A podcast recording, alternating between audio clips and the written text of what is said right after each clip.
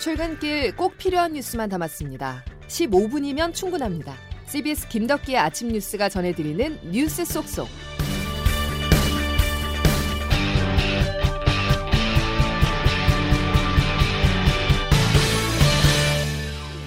여러분 안녕하십니까? 11월 17일 김덕기 아침 뉴스입니다. 위드 코로나 청구서가 쌓여가고 있습니다. 단계적 일상회복으로 전환한 지 3주째 접어들자 우려했던 일들이 하나씩 하나씩 발생하고 있는데요.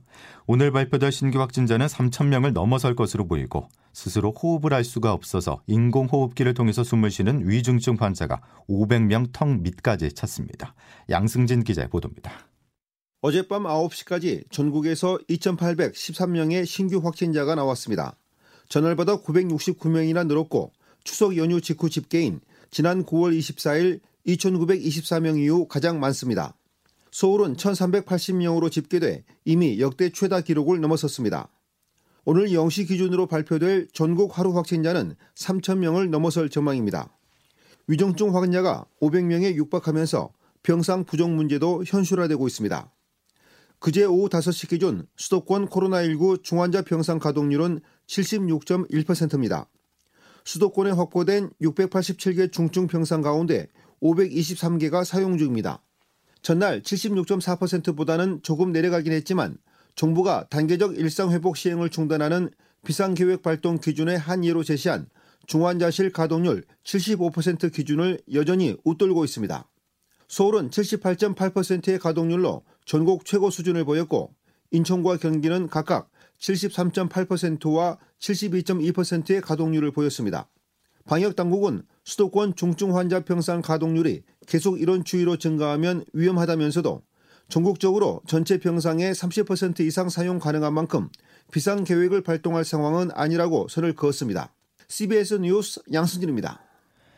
최근 코로나 사망자 450여 명을 분석한 결과 90% 가까이가 60세 이상 고령층이었습니다. 고위험층으로 분류된 60세 이상은 백신 접종을 90% 이상 완료했지만 돌파 감염 사례가 크게 늘고 있는데요.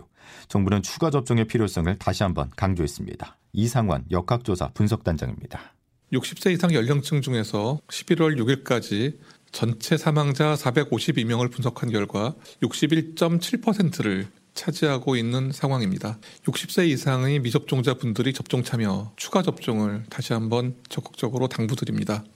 50세 이상 연령층에 대한 추가 접종 간격을 현재 6개월에서 4에서 5개월로 단축하는 방안을 검토하고 있는 정부는 관련 내용을 확정해 오늘 공식 발표할 예정입니다.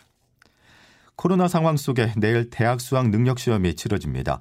여러 유의점이 있는데요. 대표적으로 입실에 앞서서 체온 측정과 증상 확인이 진행됩니다. 시험장에 여유 있게 도착하셔야겠습니다. 황명문 기자입니다. 수능을 하루 앞두고 오늘 수험생 예비 소집이 이루어집니다. 수험생은 예비 소집에 반드시 참석해 수험표를 지급받고 본인이 응시할 시험장을 사전에 확인해야 합니다. 올해도 코로나 수능으로 치러지면서 수능 방역을 위해 시험장 건물 안으로는 들어갈 수 없습니다.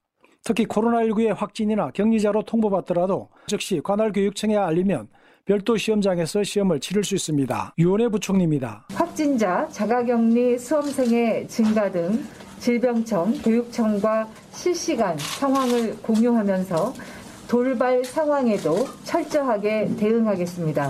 코로나19 의심 증상이 나타날 경우 수험생은 보건소에서 오늘 밤 10시까지 검사를 받을 수 있고 검사 결과에 따라 응시에 필요한 조치를 안내받을 수 있습니다.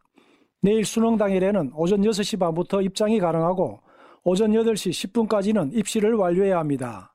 입실 전에 발열 체크 등이 이루어지기 때문에 여유 있게 시험장에 도착하는 게 좋습니다.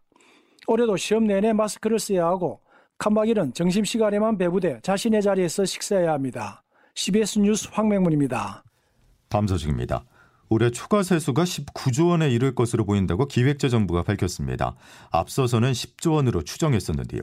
전 국민 방역 지원금 지급을 준비하고 있는 여당은 기재부의 의도적인 세입 축소 의혹까지 거론을 하며 공세 수위를 높이고 있습니다. 장규석 기자의 보도입니다. 지난해 9월 기획재정부는 올해 예산을 편성하면서 국세 수입을 282조 7천억 원으로 예상했습니다.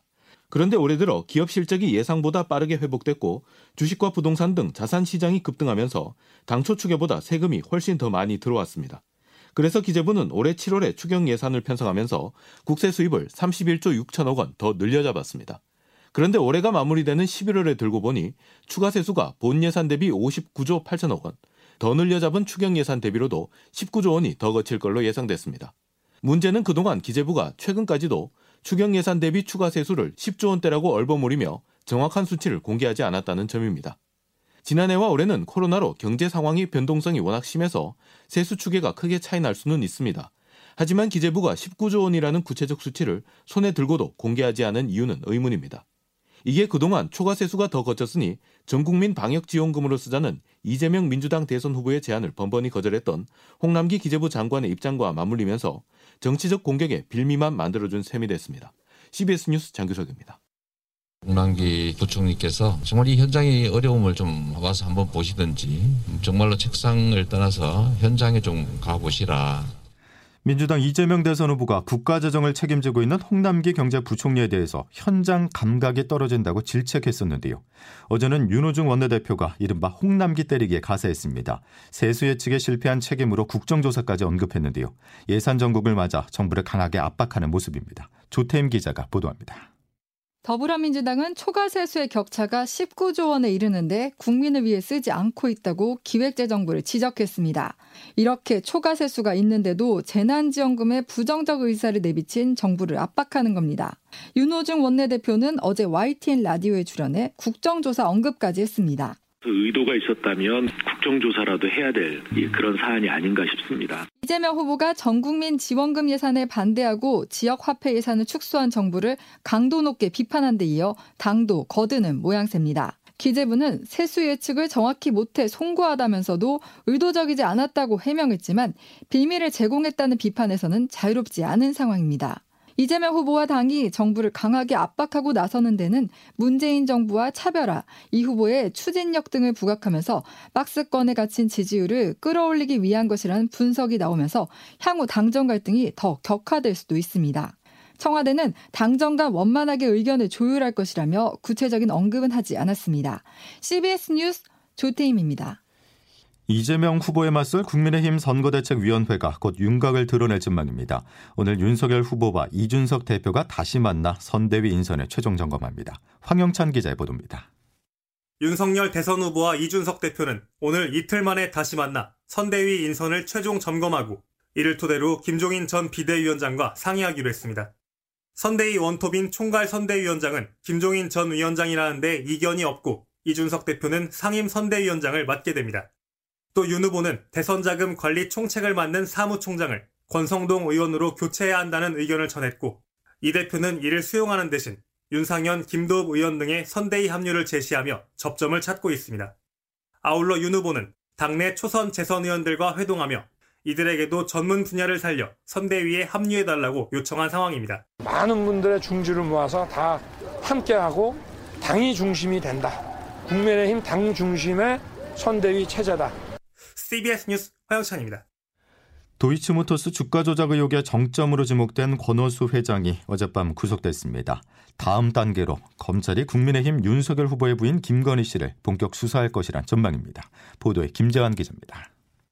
서울중앙지방법원은 어젯밤 자본시장법 위반 혐의를 받는 권오수 도이치모터스 회장에 대해 구속영장을 발부했습니다.